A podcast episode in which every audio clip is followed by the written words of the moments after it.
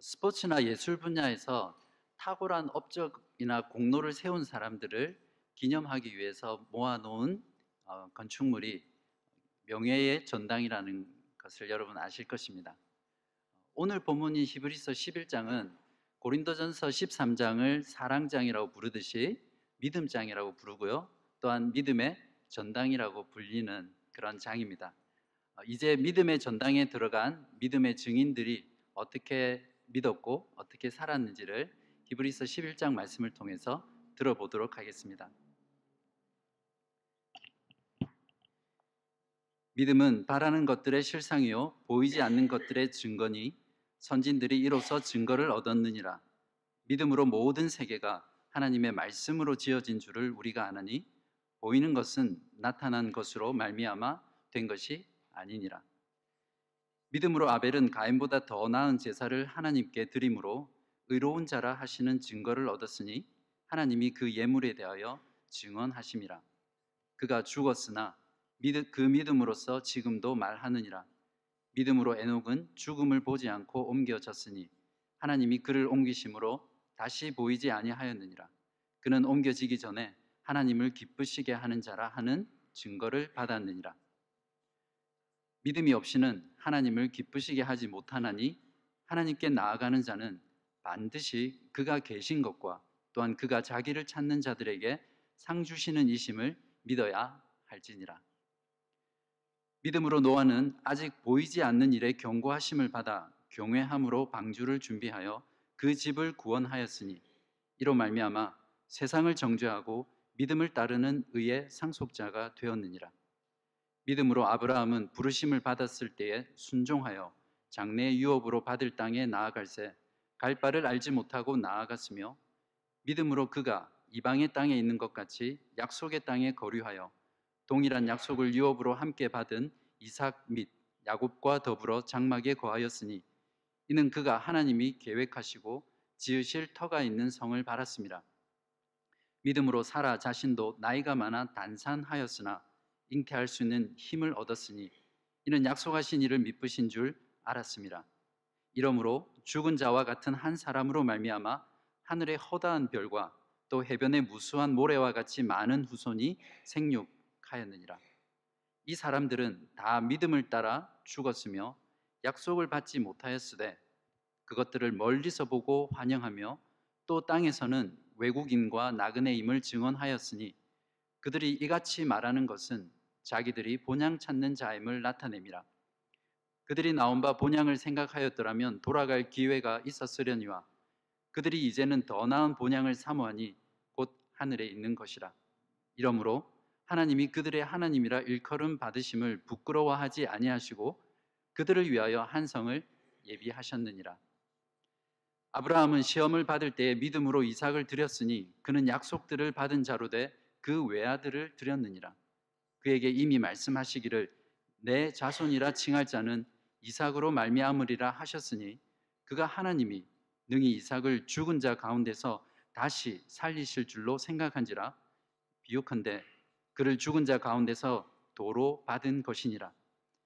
믿음으로 이삭은 장차 있을 일에 대하여 야곱과 에서에게 축복하였으며 믿음으로 야곱은 죽을 때에 요셉의 각 아들에게 축복하고 그 지팡이 머리에 의지하여 경배하였으며 믿음으로 요셉은 임종시에 이스라엘 자손들이 떠날 것을 말하고 또 자기 뼈를 위하여 명하였으며 믿음으로 모세가 낳았을 때에 그 부모가 아름다운 아이임을 보고 석 달 동안 숨겨 왕의 명령을 무서워하지 아니하였으며 믿음으로 모세는 장성하여 바로의 공주의 아들이라 칭함받기를 거절하고 도리어 하나님의 백성과 함께 고난 받기를 잠시 죄악의 낙을 누리는 것보다 더 좋아하고 그리스도를 위하여 받는 수모를 애굽의 모든 보화보다 더 큰 재물로 여겼으니 이는 상주심을 바라봄이라. 믿음으로 애굽을 떠나 왕의 노함을 무서워하지 아니하고 곧 보이지 아니하는 자를 보는 것 같이 하여 참았으며 믿음으로 유월절과 피 뿌리는 예식을 정하였으니 이는 장자를 멸하는 자로 그들을 건드리지 않게 하려 한 것이며 믿음으로 그들은 홍해를 육지같이 건넜으나 애굽 사람들은 이것을 시험하다가 빠져 죽었으며 믿음으로 7일 동안 여리고를 도니 성이 무너졌으며 믿음으로 기생 라합은 정탐꾼을 평안히 영접하였으므로 순종하지 아니한 자와 함께 멸망하지 아니하였도다. 내가 무슨 말을 더하리요? 기드온, 바락, 삼손, 입다, 다윗 및 사무엘과 선지자들의 일을 말하려면 내게 시간이 부족하리로다.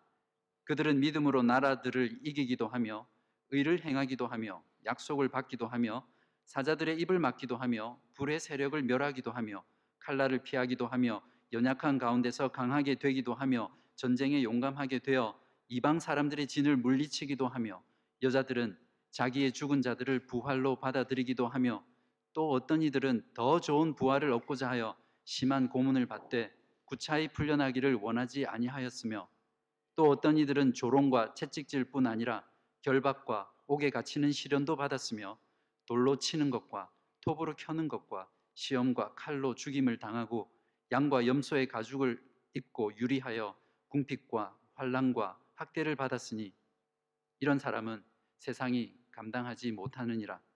그들이 광야와 산과 동굴과 토굴에 유리하였느니라. 이 사람들은 다 믿음으로 말미암아 증거를 받았으나 약속된 것을 받지 못하였으니 이는 하나님이 우리를 위하여 더 좋은 것을 예비하셨은즉 우리가 아니면 그들로 온전함을 이루지 못하게 하려 하심이라. 아멘. 기도하겠습니다. 사랑하는 하나님 아버지, 이 시간 하나님의 말씀을 듣기를 원합니다.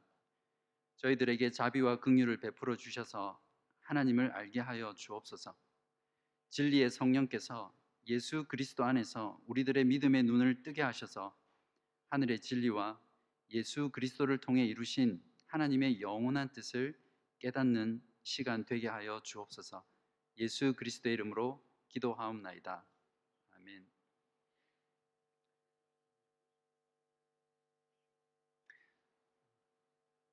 모든 인간은 믿음을 가지고 삽니다. 믿음이 없다면 사람은 단 한순간도 살 수 없습니다. 여러분 이 자리에 오기까지 엄청나게 많은 믿음과 또한 큰 믿음을 발휘하고 이 자리에 오셨습니다. 그렇죠?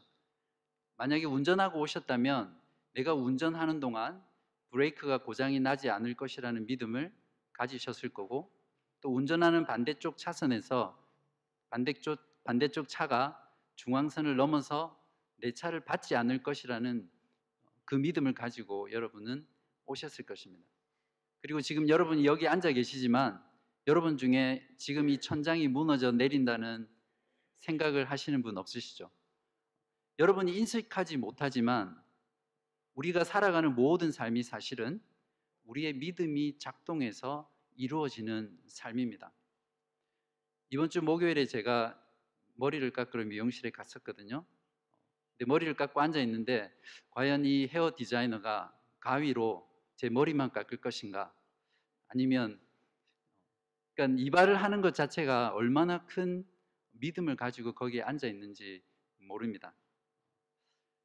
또한 세상에는 수천 가지가 넘는 종교가 있다고 합니다. 5대 종교를 빼고서도 수천 수만 가지의 종교가 있다고 하는데 그런 모든 사람들은 사실 무엇인가 자신들이 신이라고 믿고 있는 대상이나 무엇을 믿고 있기 때문에 그 사람들도 믿음이 있다라고 우리가 말할 수 있습니다. 나는 신을 신의 존재를 믿지 않는다. 그래서 나는 무신론자라고 하는 사람도 신이 없다는 사실을 너무나 확실하게 믿고 있는 믿음을 가진 사람이죠. 그러나 성경에는 딱 두 가지 믿음만 있다고 우리에게 말해주고 있습니다. 어떤 믿음입니까? 구원 얻는 믿음과 멸망하는 믿음입니다. 오늘 본문인 히브리서 11장은 구원 얻는 믿음이 무엇인지 구원 얻는 믿음에 대한 본질에 대해서 참 잘 설명해 주고 있습니다. 잠깐 여러분이 가지신 성경을 보시면 히브리서 11장 바로 앞에 지난주에 끝날 때 어떻게 끝났나, 끝났었냐고 아, 끝났느냐면 오직 영혼을 구원함에 이르는 믿음을 가진 자라고 끝나고 있습니다. 그래서 11장의 내용은 구원에 이르는 믿음을 가진 자의 실제적인 내용이 됩니다. 그리고 11장 1절을 한번 보십시오. 11장 1절을 보시면 11장에 나오는 모든 믿음, 믿음의 사람들의 증인들의 어, 명단을 한마디로 허다한 증인들이라고 요약해서 말해주고 있습니다. 그래서 이 두 가지 12, 10장 39절과 12장 1절을 하나로 조합을 하면 11장의 내용이 무엇인지 말해주는데요. 무엇이라고 할 수 있습니까? 구원 얻는 믿음, 구원 얻는 믿음을 가진 자들의 허다한 증인들 이렇게 말할 수 있겠습니다. 좀 더 있어 보이게 표현하면 믿음의 전당에 들어간 증인들의 어, 이름 그렇게 말할 수 있겠죠.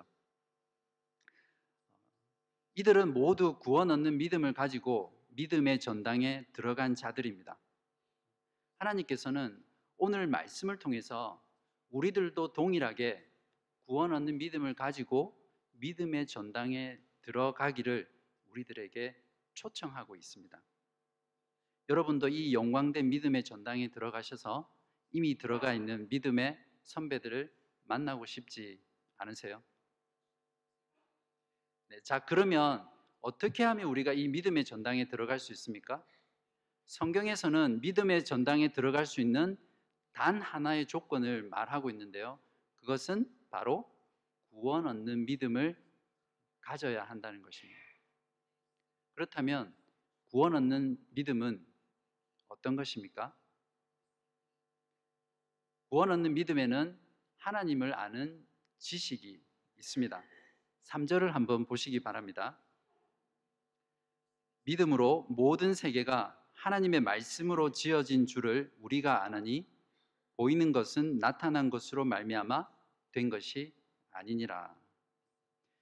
믿음이란 눈에 보이는 모든 세계가 보이지 않는 하나님과 하나님의 말씀에 의해서 창조되었다는 것을 믿는 것입니다.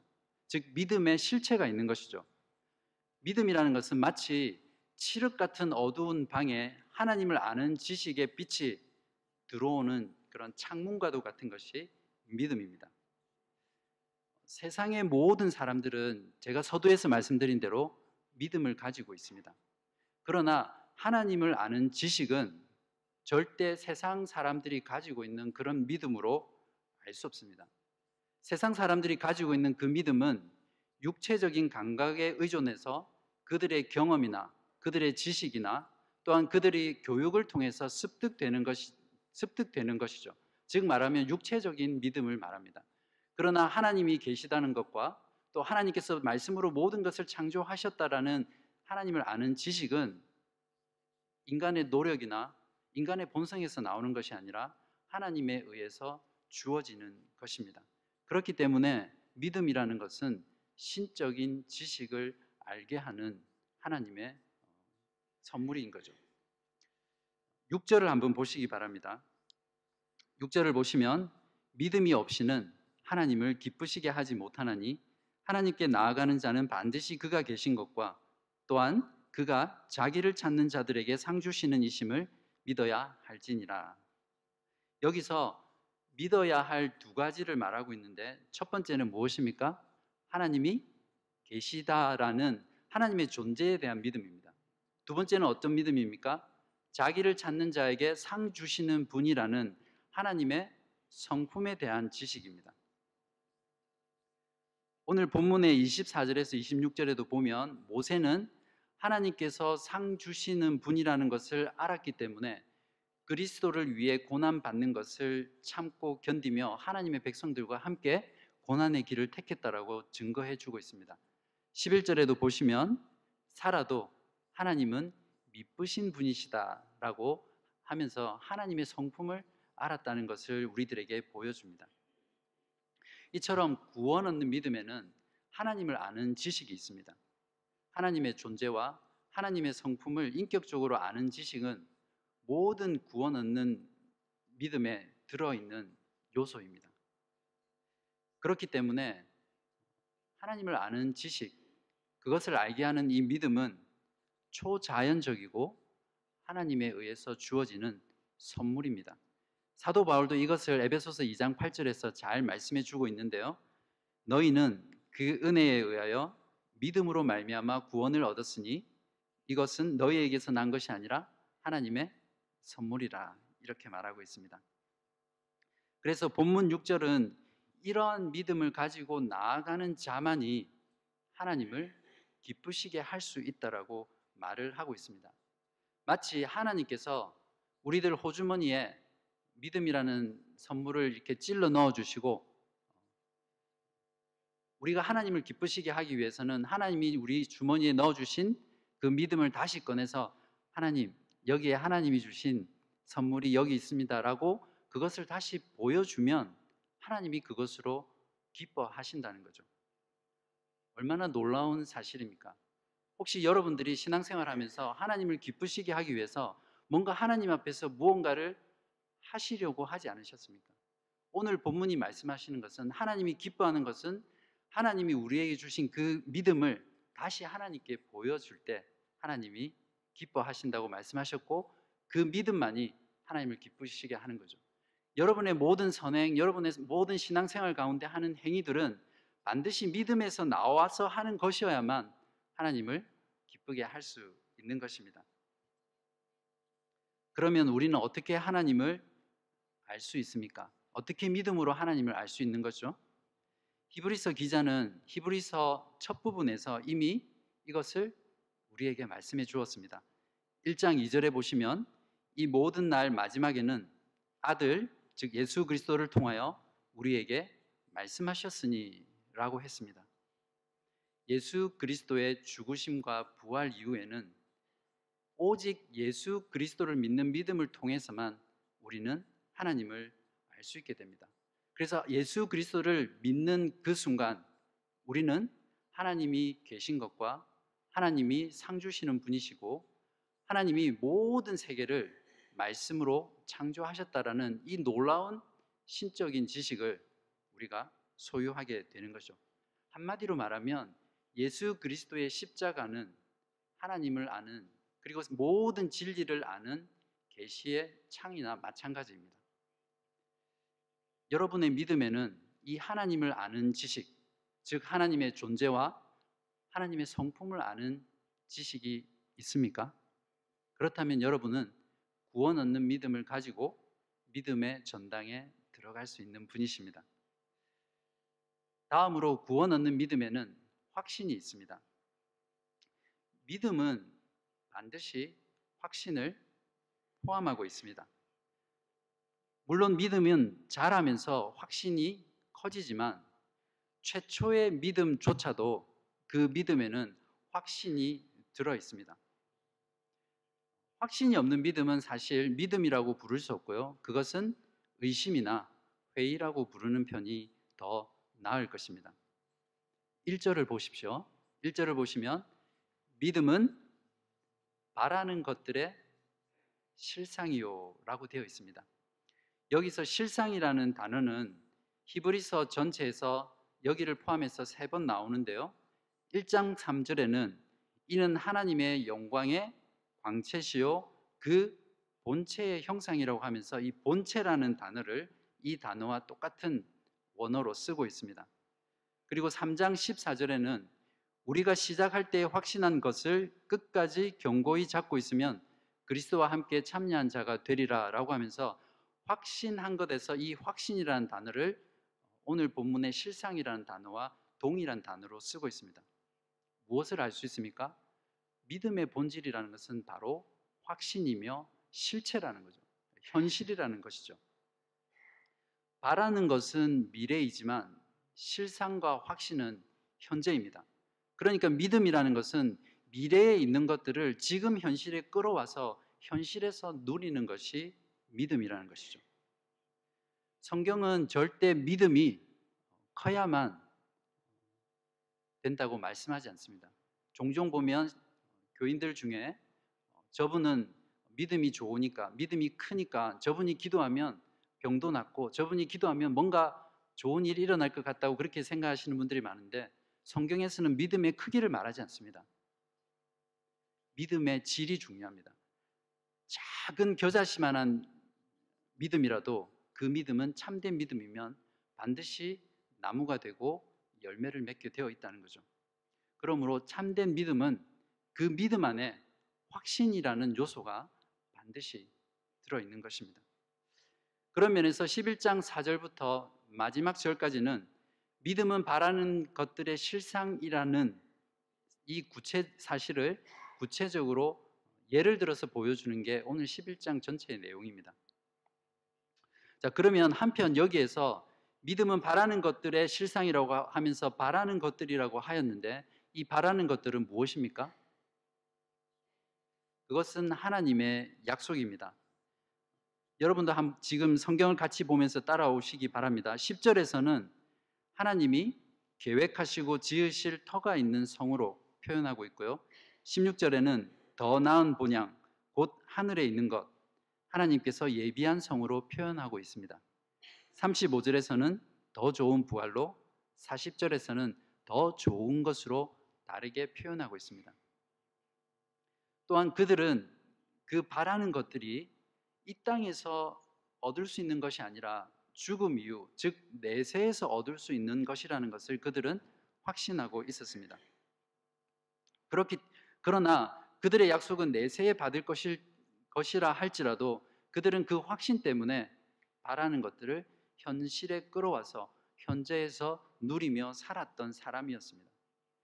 13절부터 16절까지는 아벨과 에녹과 노아와 믿음의 조상인 아브라함과 사라의 믿음이 어떤지를 잘 요약하고 정리해 주고 있는데요. 한번 보시겠습니다. 13절부터입니다. 이 사람들은 다 믿음을 따라 죽었으며 약속을 받지 못하였으되 그것들을 멀리서 보고 환영하며 또 땅에서는 외국인과 나그네임을 증언하였으니 그들이 이같이 말하는 것은 자기들이 본향, 본향 찾는 자임을 나타냅니다. 그들이 나온 바 본향을 생각하였더라면 돌아갈 기회가 있었으려니와 그들이 이제는 더 나은 본향을 사모하니 곧 하늘에 있는 것이라. 이러므로 하나님이 그들의 하나님이라 일컬음 받으심을 부끄러워하지 아니하시고 그들을 위하여 한 성을 예비하셨느니라. 그레이엄 골즈워디 목사님은 확신으로 이 땅에서 누리는 천국에 대해서 묘사하면서 신자가 지금 믿음으로 누리지 못하다가 나중에 천국에 가서 추가적으로 더 누릴 수 있는 것은 아무것도 없다. 이렇게 이야기했습니다. 다시 한 번 더 말씀드리겠습니다. 신자가 믿음으로 지금 이 땅에서 누리지 못하다가 천국에 가서 새롭게 누릴 수 있는 것은 아무것도 없다. 이렇게 말을 했습니다. 어떠세요? 여러분은 여러분의 믿음 안에 이런 확신이 있습니까? 또한 여러분이 소망하는 것, 그것은 이 땅에서 받을 수 있는 것입니까? 아니면 천국에 가서 받을 수 있는 것입니까? 만약 여러분에게 이러한 믿음이 있다면 여러분은 구원 얻는 믿음을 가진 자이며 믿음의 전당에 들어갈 수 있는 분이십니다. 또 다음으로 구원 얻는 믿음에는 순종하는 삶의 증거가 있습니다. 다시 1절로 돌아가 보십시오. 1절에서 믿음은 보이지 않는 것들의 증거니라고 말하고 있습니다. 믿음의 본질은 보이지 않는 것들의 증거라는 것이죠.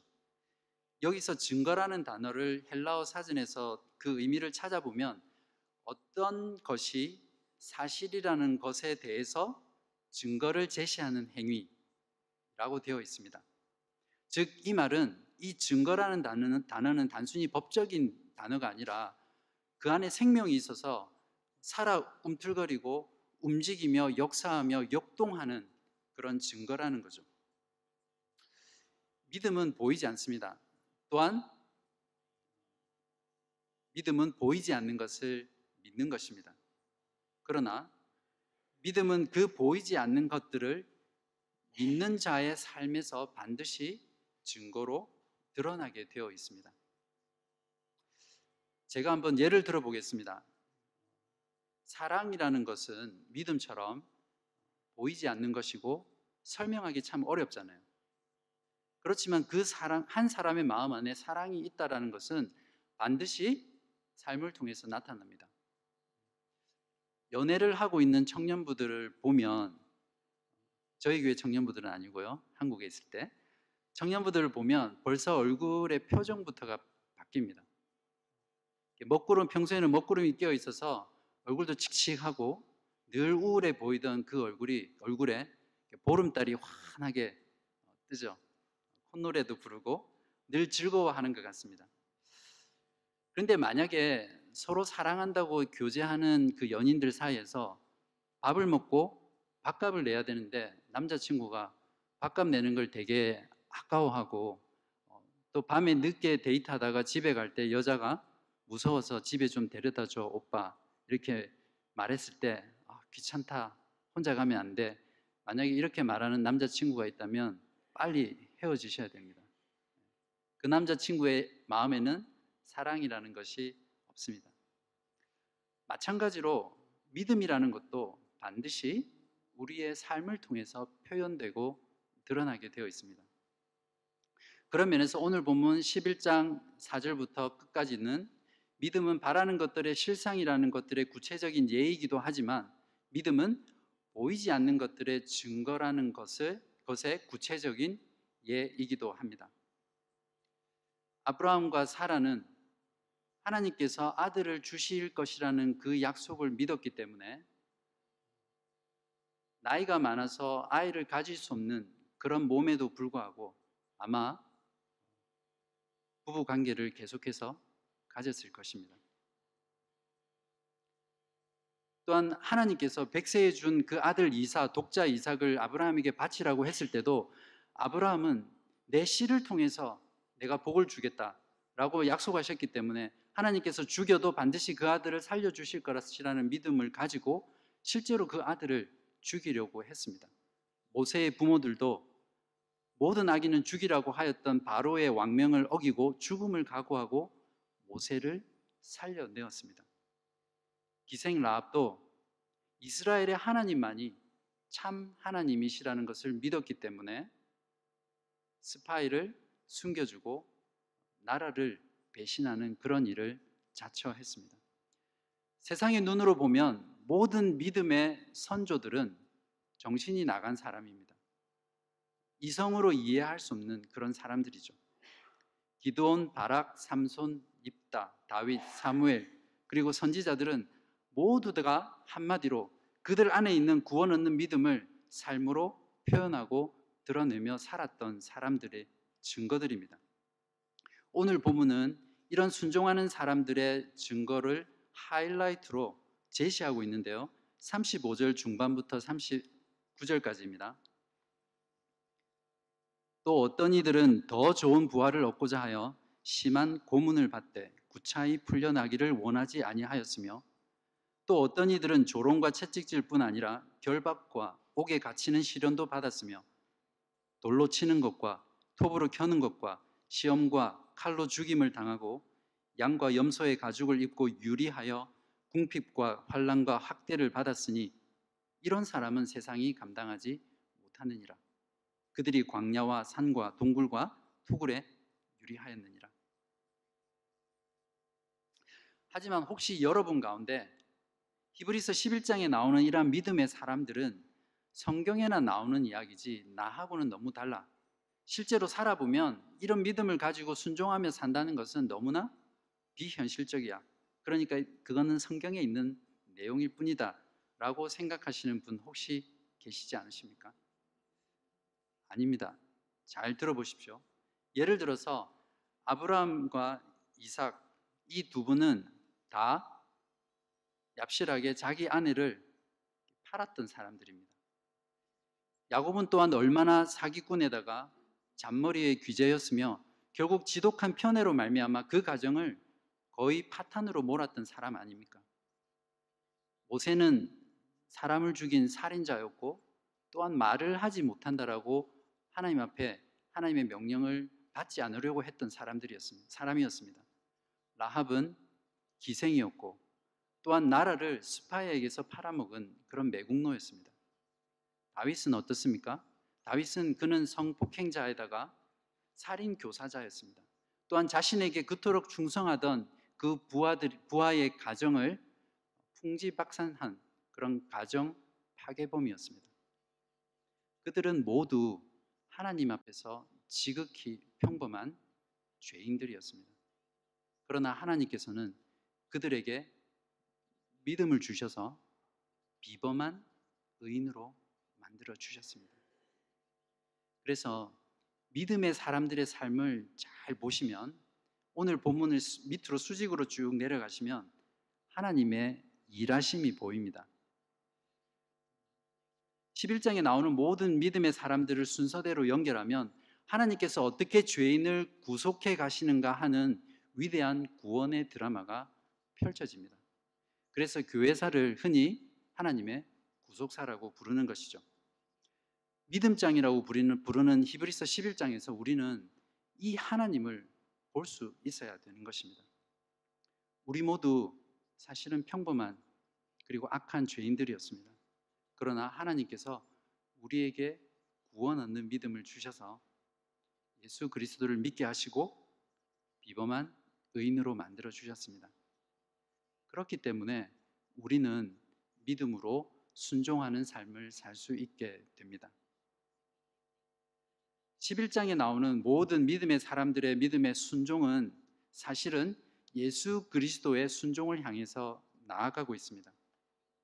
오직 예수 그리스도 그분만이 하나님의 모든 말씀을 완벽하고 온전하게 지키신 참 사람이십니다. 예수님의 순종은 어떤 것이었습니까? 히브리서 5장 7절에서 9절에 5절부터 9절까지 잘 말씀해 주고 있는데요. 그는 육체에 계실 때에 자기를 죽음에서 능히 구원하실 이에게 심한 통곡과 눈물로 간구와 소원을 올렸고 그의 경건하심으로 말미암아 들으심을 얻었느니라.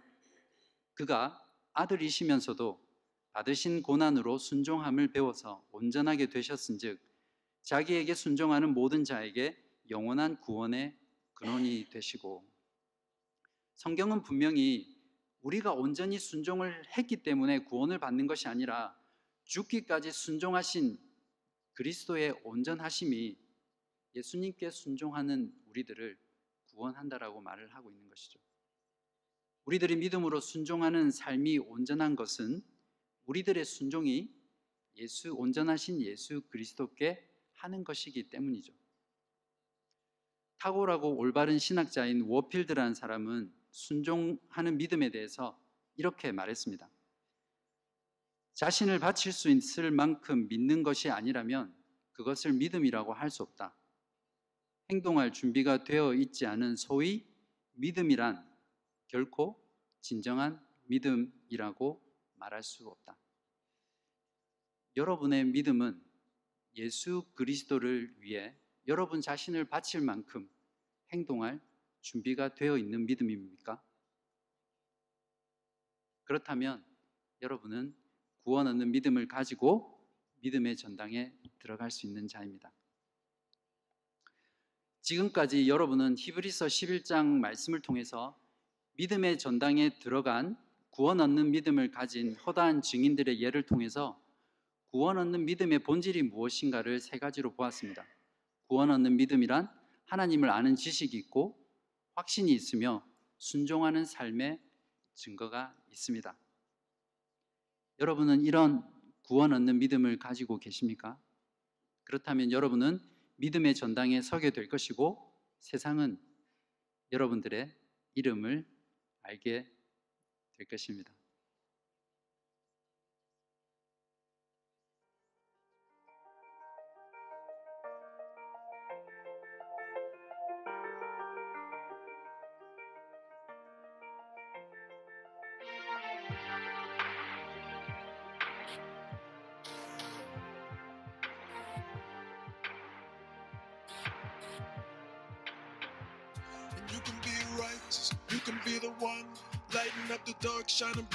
The sun. And you can have joy, show it to the world. Let them see your light, let them hear your words. And you can stand strong and put away your fears. If God's on your side, tell me who you gotta fear. And when that trumpet sounds and the curtain rolls back past the finish line, and just like that, you'll be Standing in the Hall of Fame,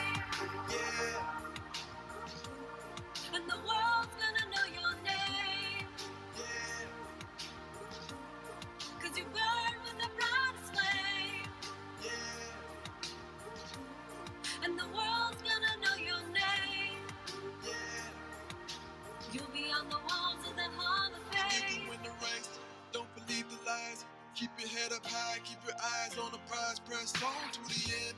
Never give up. Put your hope in God and don't believe in luck. Stand for the good, stand for the truth, stand for the peace, the right, the virtues. Don't seize the moment, this is your time. Live for the moment when you are, Standing in the Hall of Fame, yeah, and the world's gonna know your name.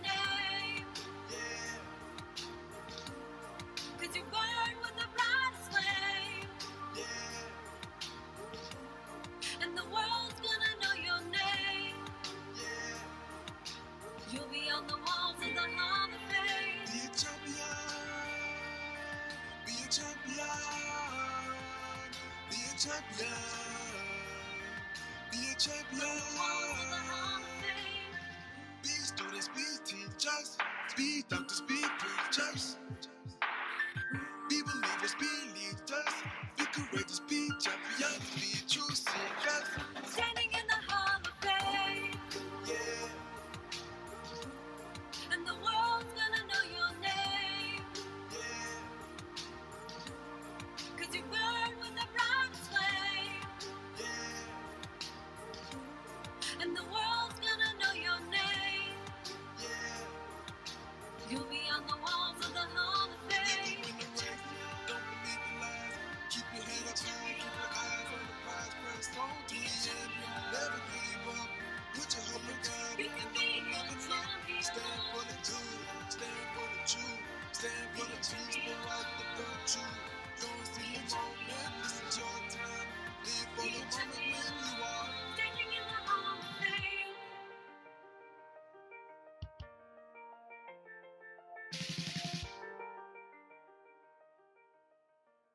여러분은 모두 하나님께 믿음의 전당으로 초대장을 받으신 분입니다.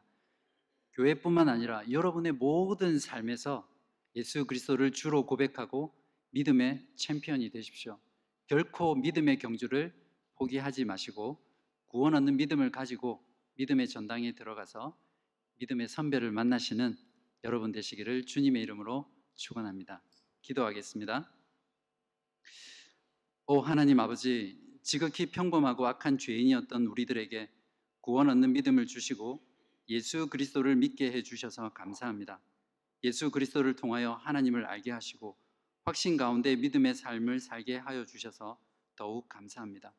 늘 우리에게 있는 믿음이 하나님이 주신 구원 얻는 믿음인지를 확인하며 교회에서뿐만 아니라 우리의 가정에서 직장에서 세상에서 예수 그리스도를 주로 고백하며 사는 저희들 되게 하여 주옵소서.